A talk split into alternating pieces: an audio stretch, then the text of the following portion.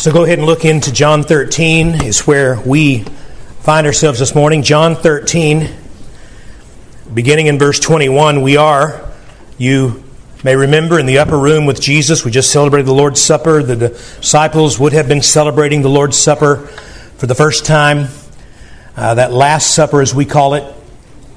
And we come to this verse, verse 21. After saying these things, and that is where Jesus revealed that there was to be a betrayer, after saying these things, Jesus was troubled in his spirit and testified, Truly, truly, I say to you, one of you will betray me. The disciples looked at one another, uncertain of whom he spoke. One of his disciples, whom Jesus loved, was reclining at table at Jesus' side. So Simon Peter motioned to him to ask Jesus of whom he was speaking. So that disciple, leaning back against Jesus, said to him, Lord, who is it? Jesus answered, It is he to whom I will give this morsel of bread when I've dipped it.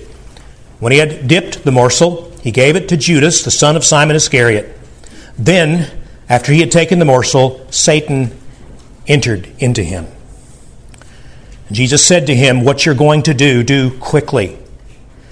Now, no one at the table knew why he said this to him. Some thought that because Judas had the money bag, Jesus was telling him, buy what we need for the feast, or that he should give something to the poor. So, after receiving the morsel of bread, he immediately went out, and it was night. Now, Lord, give us ears to hear because this is a passage so filled with both cause for joy and cause for terror. It's a dark passage, and yet your light shines in the midst of it as well. So grant us to see the message that you intend for us, the warnings, the encouragements.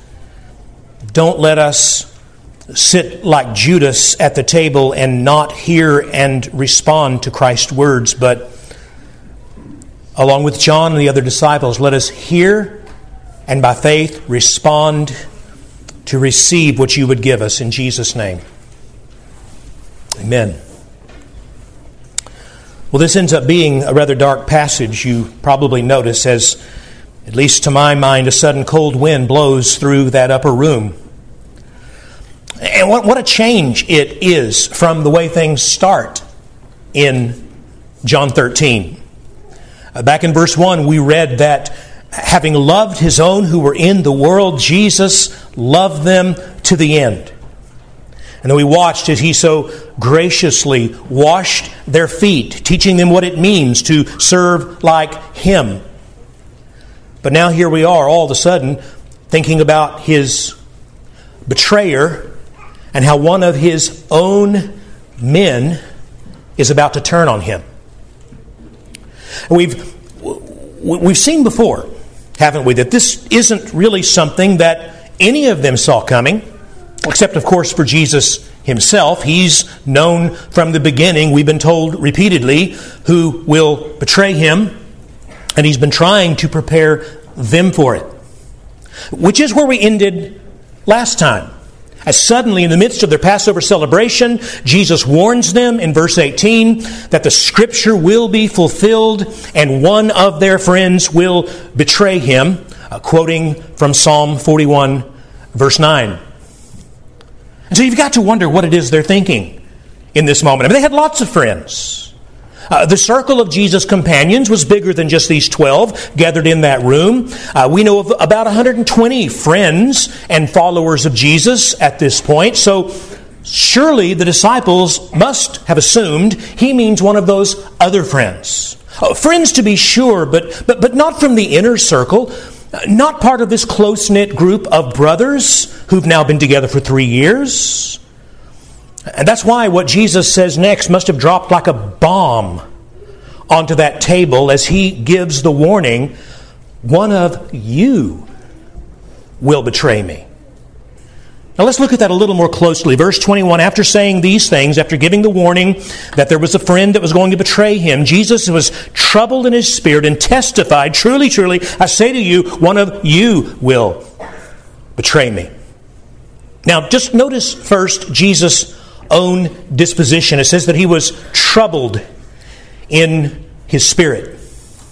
Now that, that word means to be to, be deeply stirred. Almost imagine this boiling pot, uh, your stomach tied in knots. It's a, it's, it's, it's, a word that describes a, a sense of anguish that, that comes upon someone. And, and we've seen this same turmoil uh, taking hold of Jesus before, back in John 11, uh, at the tomb of Lazarus, uh, as he watched the pain and sorrow filling the hearts of his friends over the loss of their brother, we're told that this sense of anguish came upon him. We saw it again in John 12, 27, as Jesus uh, faces uh, the reality of his own coming death on the cross. And he cries out, chapter 12, verse 27, Now is my soul troubled. What shall I say? Father, save me from this hour, but for this purpose I have come to this hour. And now we see the third time as Jesus comes face to face here with the reality of the man who will betray him. And just, church, we should never forget that Jesus, though he is the Son of God, he is filled with the Holy Spirit and the joy of his relationship with his Father. Nevertheless, in Scripture, we're told he is a man of sorrows, acquainted with grief. And listen, if, if, if Jesus' life on this earth was not exempt from times of turmoil and sorrow and pain and anguish, then we should not at all be surprised when our lives are touched by these same things as we follow him. 1 uh, Peter 4:12 in fact says just that, beloved, do not be surprised at the fiery trial when it comes upon you to test you as though something strange were happening to you. It is not strange. You and I have never been promised an exemption from the pains and sorrows of this life. What we have been promised is the presence of Christ to lead us through them, but not that we will be exempt from them. And so, this is one of those moments in the life of Christ where he is facing the kinds of earthly trauma that you and I will face in this broken world. And yet, as we watch, he does it in a way that gives us hope that such sorrows can never have the final word. They will be present, but they will not be final. For now there is sorrow present. And it must have shown on his face. Because it says that he then testified of this. Verse 21. That, that means that, that he's explaining to them what it is that they just saw, the dark cloud that crossed his face. Jesus was troubled in spirit and, said, and it says he testified, Truly, truly, I say to you. Okay, I'm not going to make the sound this time. But you see the truly, truly. You understand that this is something very important that he is now telling them. And in this case, it's very, very important for them seated there personally because they know a betrayal is coming. He's just told them. They know it will be one of their friends, but what they don't know, what they, what they never could even guess at this point, was that it would be one of them here in this room. Truly, truly, I say to you, one of you will betray me. And I think everything freezes in that room at that moment as they begin to sort of sideways glance at each other. Verse 22, the disciples looked at one another, uncertain of whom he meant. These are those little, you know, those little glances you give this way and that way when you're not sure what to think and you're, you're kind of suspicious of, of what might be going on around you. And there's this sense of suspicion in the room, even, even to the point of doubting themselves. Matthew 26, 22 says that they questioned themselves and they one by one said, Lord, is it I? Is it me? And so this is a bombshell. Can you even imagine? If any of their minds had wandered at this point during the meal, he's got their full attention now.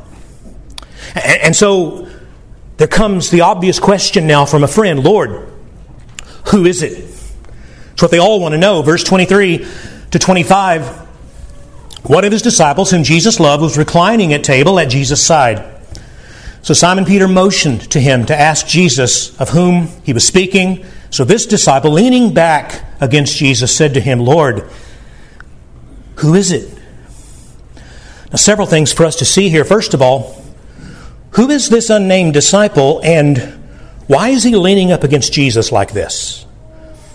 Well, we're never actually told his name, neither in this scene nor in the gospel as a whole. We're just simply told several times that he is the disciple whom Jesus loved. Four times, in fact, this disciple appears in this gospel, and he's never identified by name. The last time we see this particular disciple is at the very end of the gospel, where it's finally revealed to us that he is, in fact, the author of this account. John 21 24 says, This is the disciple who is bearing witness about these things and who has written these things, and we know that his testimony is true. So the disciple whom Jesus loved, sitting there leaned back against Jesus, is none other than John, who wrote this account for us. Now, think about that just for a second. Think about why that's important for us to see throughout this gospel, but particularly here. Have you ever wished that you could have an inside track on the life of Jesus by someone who was actually there? Someone who saw him personally, uh, someone who spent time with him and heard what he said in those private moments, and, and was there to describe those crucial moments in the life of Christ. Have you ever wished that, that you could have that? Well, you see where I'm going, right? That's exactly what you have here in John's gospel, and Matthew's too, and Mark and Luke in their own way uh, through, through other participants.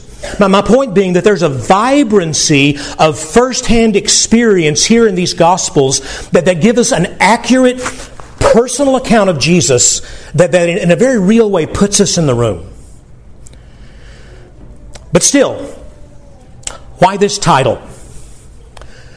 Well, one reason, of course, is that John is the last living of the apostles. We know that from history and from the, from the Bible. And he sort of hides himself. He, as he's written this gospel later in time, he doesn't want the, the attention to be, oh, that's, that's John writing this. So he sort of hides himself in the narrative. But why this title, The Disciple Whom Jesus Loved? I mean, is John trying to say, you know, I'm Jesus' favorite? I'm his bestie? No, that's not what he's saying at all. John is not saying, you know, Jesus loved me more than the others.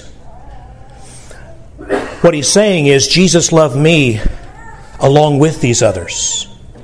It's actually a statement of wonder that he included me. That, that he invited me into this close circles of his friends and he, he loved me like this. By the way, Christian, you can say exactly the same thing. The apostle Paul writing years later marvels in Galatians 2:20 that the life I live now in the flesh I live by faith in the son of God who loved me and gave himself for me. As believers, we ought to not lose the, marvel, the wonder of the generosity of Christ's love for us while we were yet sinners. Christ died for us and he, he claimed us as friends and He drew us near, and that ought to blow us away. Okay, still though, why is John leaning up against Jesus like this? I mean, we look at it today, and if we could see a picture of it, it would really look rather strange to us. Remember when we looked at the foot washing a couple of weeks ago, that it has to do with the way they would have been seated around the table in this kind of setting. Forget that picture painted by Leonardo da Vinci. They weren't seated around a table in chairs in a cathedral. They were in a small upper room, reclining on cushions around a low table in a typical Middle Eastern style. A style, by the way, that had only come to the Jewish culture about 100 to 150 years before this uh, from the Romans. And when it first came to the Jewish culture, uh, the, the Pharisees were quite scandalized by it. They were scandalized about everything, but they were. And, and so, in this setting around on, on cushions around a low table, you would lean on your left elbow to eat with your right hand. And the way things had to be arranged around that table, each man's head would be next uh, would be at chest level to the guy seated next to him as they huddled around the table to share the food. And since John is to the right of Jesus, his head would have been next to Jesus' chest, and someone else's head would be next to his. But here's what I find really interesting the words John uses to describe this particular moment, and, particularly his relationship to Jesus physically. He actually uses the words which Old English would translate John was in the bosom of Jesus. And, it's an arresting choice of words because John has used exactly those same words back in John 1.18 to describe the relationship Jesus, the Son, has to God the Father. John 1, verse 18 No one has ever seen God, but the only begotten God who is at the Father's side, literally, who is in the Father's bosom. He has made him known.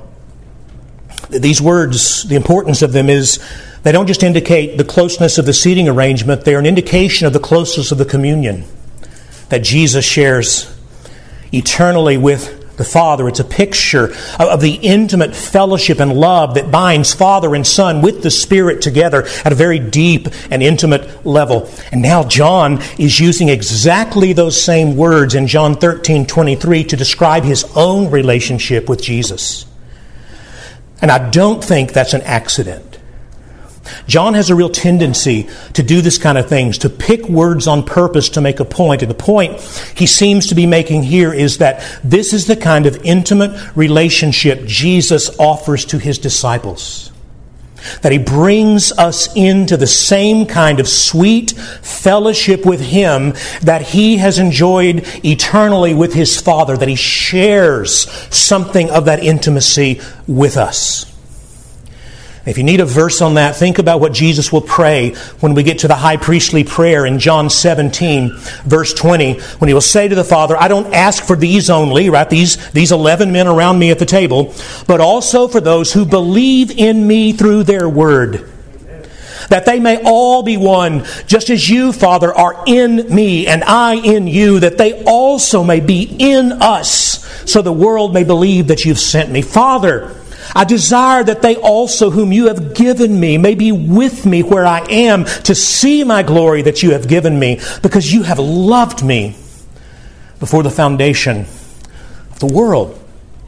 Now, that's, that's the kind of, of intimacy, of fellowship Christ calls us to as disciples. This is what John is experiencing there in that room and communicating now to us. So that we see once again that Jesus doesn't just save us to keep us out of hell, He saves us to bring us into the warmth of fellowship with Himself and with the Father. Friend, friend, this is one of the great goals of discipleship to know Christ and to know His love like this. Uh, Paul prays for us this very thing, Ephesians 3 17 and 19. He says, I pray that Christ may dwell in your hearts through faith, that you, being rooted and grounded in his love, may have strength to comprehend with all the saints what is the breadth and length and height and depth, and to know the love of Christ that surpasses knowledge, that you may be filled with the fullness of God. That, that's the kind uh, of deep joy that, that, that is being offered to the disciple. To, to sit, as it were, nestled up against Jesus and, and to experience His love in a, in a, in a, real and genuine way, to, to, to nestle up against His breast, so to speak, and, and to hear His heartbeat of love and, and to feel, as the one song said, the warmth of His embrace. And you see that here represented in John himself as he sits there so close to Christ. But then the bombshell drops. One of you will betray me, he says. And they're all stunned by that. They're, they're, they're perplexed. Nobody knows what to say, well, except one of them who always seems to come up with something. Peter, verse 24.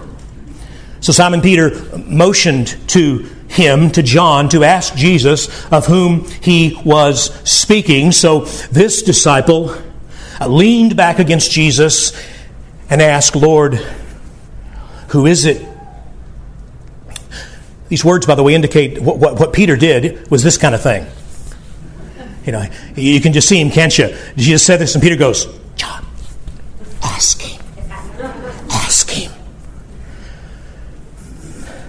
And Peter must have been across the table from John, who is leaning in the seating position with Jesus. And again, verse 25, we're told he leans back against Jesus to ask his questions. And the words indicate uh, that this, this, this, this real, well, they really emphasize the physical contact between John and Jesus at this point. Quite literally, what it says is John rested his head against the sternum of Jesus, right against his breastbone. And I look at that, and a couple of things came to mind, and, the, and, and the, the, commentaries would discuss this, and, and I just really gave, was giving it some thought. A couple of things I think we should take note of as we, as we look at this positioning. First, we should notice the intimacy of fellowship that was shared in a meal like this. These were indeed very intimate settings. Like I said, the Pharisees at one point were scandalized, they got over it. But, but close friends would be huddled together around a meal to share this food in friendship. And, and it really wasn't just about getting food in your belly, it was about acknowledging care for one another and expressing love and friendship and acceptance, which, by the way, is why the Pharisees were so very offended when Jesus would share a meal like this with tax collectors and sinners. Can you imagine? Because the very act of sharing in this kind of meal was saying to the other person, I embrace you as a friend, I accept you as someone that I am willing to care about. by the way, think of that next time you read a place like Revelation 3 and Jesus invites himself into your life to sup with you. Give, give the significance. I'm coming. I want to I want to sit really near you. I want to express my care for you. Quit locking the door to me by your foolishness and let me come in and express to you just how much I love you. Or even as we share the Lord's Supper week to week, this is the image we should have of this, this invitation to intimacy with Christ. Second, we should realize how broken our culture is today in its inability to express genuine friendship like this. We've become so twisted and sexualized in our thinking about physical expressions of friendship, especially between members of the same sex, that we can't even imagine men sitting close and openly expressing affection like this. And, and even some wicked people will read kind of homoerotic themes into a passage like this. God help us.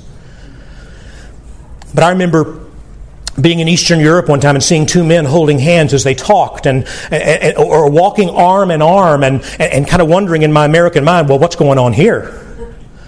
Only to learn this was a very common expression of friendship between men there. And Christ culture was more like that. There, there was nothing odd or, or suspicious or, or, or, or, strange about sitting close with a dear friend and, and, and expressing care in this way. And what a, what a shame that our sexually toxic culture has blunted even our ability to, to, to, to feel that kind of affection and express it to one another in so many ways. But John, in the innocence and purity of genuine friendship, can lean back against Jesus to ask his question Lord, who is it? And rather than simply answer his question, Jesus gives him a sign. Verse 26 Jesus answered, It is he to whom I give this morsel of bread when I have dipped it. And, and when he had dipped the morsel, he gave it to Judas, the son of Simon Iscariot. And again, it appears that, that John is on Jesus' right, and very likely Judas is now seated on his left with Jesus in between them. And Jesus whispers back to John, It's the one to whom I give this morsel, this, this little pinch of bread. And this word pictures just a little tiny pinch of something, and it usually would be bread that was used to dip in a bowl of sauce. Um, think of a party you've been to uh, where they had these little bread bowls, right? Those really cool little bread bowls with the dip or the or, or the cheese inside, and, and the way you eat it is you tear off a little piece of the bread and you you dip it in the sauce, and, and there you enjoy it. And, and, that's what they would have been doing. But even more so, in that culture, there, there was an especially significant event if someone would take that little dip uh, of bread and they would offer it to you as a picture of friendship. In fact, it was seen as a sign of special favor, especially if the host, and that would be Jesus here, offered this to you. It was like him saying to you, You are my friend. I'm so glad you're here. I'm so glad that we could share this meal together like this. And if you did it openly where others could see what you were doing, it was, it was a way to particularly honor that person and, and to indicate that this is my buddy, and I'm not ashamed for everyone to know. And so you have this powerful, I think, contrast here between John sitting near Jesus, enjoying the fellowship and the nearness of his love, and Judas being offered such love and yet about to reject it and walk away fulfilling, quite literally, Jesus' warning from Psalm 41, verse 9. even my close friend in whom I trusted, who ate my bread, has lifted his heel against me. And now that's all playing out right in front of our eyes here. Which brings us into the tragedy of this evening. We cannot miss this the departure of the betrayer, and we're told, and it was night. Verse 27 Then, after Judas had taken the morsel offered by Jesus, Satan entered into him. Jesus said to him, What you are going to do, do quickly. Now, no one at the table knew why he said this to him. Some thought that because Judas had the money bag, Jesus was telling him to go buy what we need for the feast and that he should give something to the poor. So, after receiving the morsel of bread, he immediately went out, and it was night. I don't know about you, but a, a cold wind blows through my soul every time I read these words. As Jesus offers this symbol of friendship and Judas takes the symbol, the bread itself, yet rejects the love behind it. And I just see his heart here slam shut and frost over with an icy coldness as he shuts himself off from Christ for the final time. And it says that Satan entered him. Literally, the Satan the evil one, the personal enemy of Christ, and all that is good. No, this is not just a metaphor, as one of the little commentaries that I'm ready to throw out said. This is not just a symbolic way of uh, saying, well, evil has now taken possession of Judas' soul. No, no, this, this is the personal presence of the evil one who has stepped in to take possession of Judas. And what a tragedy. I mean, can you feel it? I'm not asking you to weep for Judas. He's responsible for his own sins, yet this sin has so entangled him in a web of satanic deception that he loses even himself here. Listen, when a heart continues to turn towards sin, it can be hardened beyond hope. Think of Pharaoh who continually hardened his heart against God until finally it says, God hardened his heart. God gave him over to it. Or Paul preaching in Romans 1, warning us that, that those who cling to their sin will be given over to it by God. Here, Judas is given over to his sin and taken captive by the very originator of sin himself, Satan. I mean, if there had ever been any hope for Judas, there is none now. And that is the tragedy. Again, dear one, you cannot play in Satan's backyard and think you'll never be taken captive. You cannot play around with sin and think it will leave you unscorched. I, don't know how Judas started, but I'm pretty sure he never said, I think I would like to be possessed of Satan and doomed forever.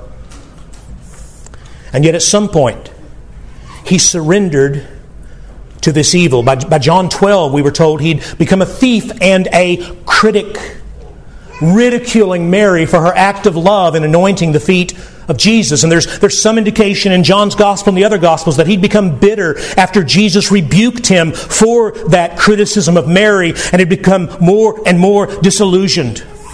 And no, we cannot read the heart of Judas, but, but the results show a man moving further and further away from, Christ, away from Christ into the waiting arms of Satan. Until finally, as 2 Timothy 2.26 warns us, he was taken captive to do his will. And now it comes.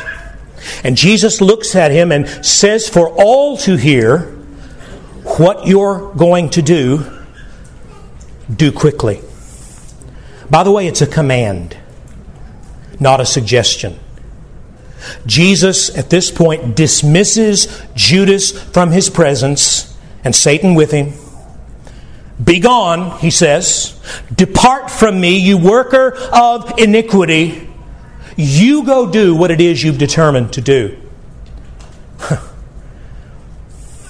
And yet, even here, notice something, and I think this is important to see. Notice who is still in charge of this entire event. See, Satan may have taken possession of Judas' soul, but Jesus is still in charge of the whole situation. At no point is Jesus a helpless victim of anyone, even as he permits himself to become a victim of this betrayal. No one takes his life from him, he lays it down. Judas gets up from the table and vanishes into the night. And the disciples sit there without a clue what's going down. Right? Even John, who heard what Jesus said and saw what happened, doesn't seem to have put it together here just yet. Why not? Well, I think it was because it was just too terrible for them to contemplate. I mean, we're like that, aren't we? We, we, we there are things we just don't want to see, even when it's in front of us. We, we don't want to. We, we don't want to see it. I've seen this in parents. Their child does something, you know, that, that, that seriously needs addressed, and they just they sit there baffled. And well, my child wouldn't do that. I, I know in the school system, Kyle and others deal with that, right? My kid would never do that. Your kid did that. One of us would never betray Christ. One of you just did.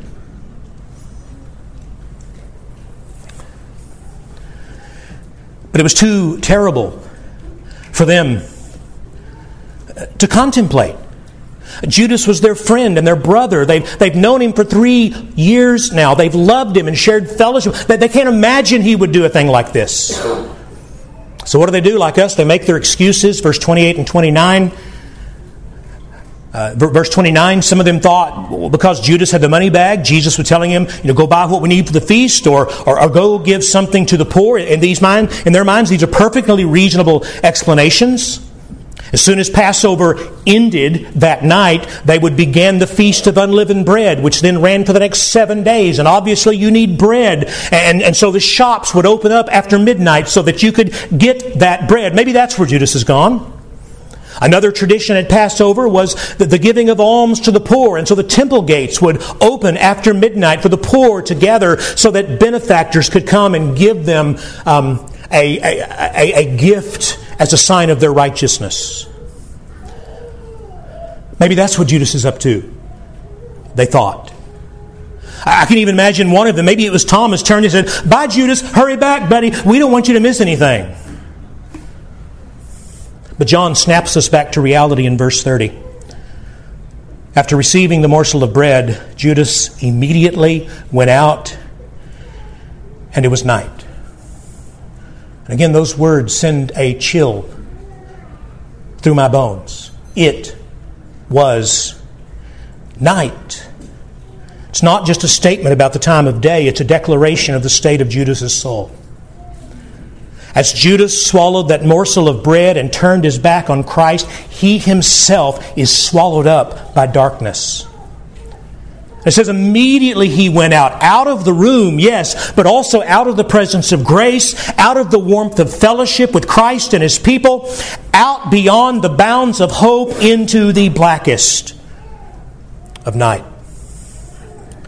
And I can't help but, but see the contrast here between John sitting there in the warm embrace of Christ, staying in the room where love lives, where grace is full, where salvation is on display, and Judas turning and walking away into the dead cold of night, away from all these things. And I think what a warning that is. What a warning. Here's a man who claims to be a disciple of Christ, who looks like a disciple of Christ, and yet now he has walked away from Christ, the light, into the darkness. Didn't he remember? Didn't he remember Jesus saying in John 8 12, uh, John 8 31? Let me back up to my right place. John 8 12. Didn't he remember, I am the light of the world. Whoever follows me will not walk in darkness, but will have the light of life. I mean, he should have remembered that. He was there for it. When did he shut his ears and stop listening? Did he not remember the warning Jesus gave in John 12 35? The light, meaning Himself, is among you for a little while longer. Walk while you have the light, lest darkness overtake you.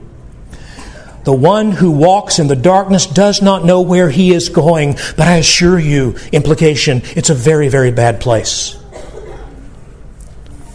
That darkness has just overtaken Judas. Oh, dear friend, whoever you are, dear friend, don't let that darkness overtake you. Uh, let me leave you this morning with four things that I hope you remember and apply to your life. Four things that sort of ring in your ear very quickly. First, just the reminder that not, not all who appear to be disciples are indeed disciples. Your actions will reveal your heart. Judas appeared to be a disciple. He wasn't. He turned and left. And 1 John 2 19 warns us about those who went out from us, but they were never of us. For if they had been of us, they would have continued with us, but they went out that it might become plain that they were not of us. Second thing to see here the difference between a true disciple and a false one is this a true disciple will remain with Jesus. Again, the image of John there. John 8, verse 31, Jesus said to those who believed in him, If you abide, if you remain in me and in my word, you are truly my disciples. Third, understand that those who turn from the light will find themselves lost in outer darkness most devastating passages of the New Testament. John 25, verse 30 says, Cast that worthless servant into the outer darkness in that place where there will be weeping and gnashing of teeth. But then, fourth, because I want to end with the hope of the gospel, notice that joy and life belong to those who will abide, who will remain in the presence of Jesus.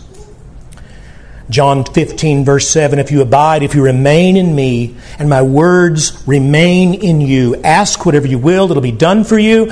By this my Father is glorified, that you, being my disciple, bear much fruit, and so prove to be my disciple. And I just end standing somewhere in that room, looking over to see John and the other disciples in the presence of Jesus with life and hearing the slam of the door as Judas goes out into the night, ultimately for death. And just spurns within my own soul. I want to be one of those nestled with Jesus near the heart of Christ. I want to be one who remains, who trusts Him, who walks with Him, not one who disappears into the darkness with Judas. Dear friend, how about you? Where are you in this scene? And again, it's not that you save yourself, it's that the saved will remain near Jesus. The ones who are saved by grace will love Christ. They'll delight in Christ. They'll want to be near Christ. They can't imagine walking away and staying away from Christ. Where do you stand with Him? Father, Father, I thank you for this warning. But even more, I thank you for the encouragement that there is love to be had in Christ, that there is joy to be enjoyed in Christ, that there is, there is life to be found in the light with Christ. Would you move every heart to see Christ, to respond to his call, and to sit at table and rejoice in his presence? For it is in your dear name we pray. Amen.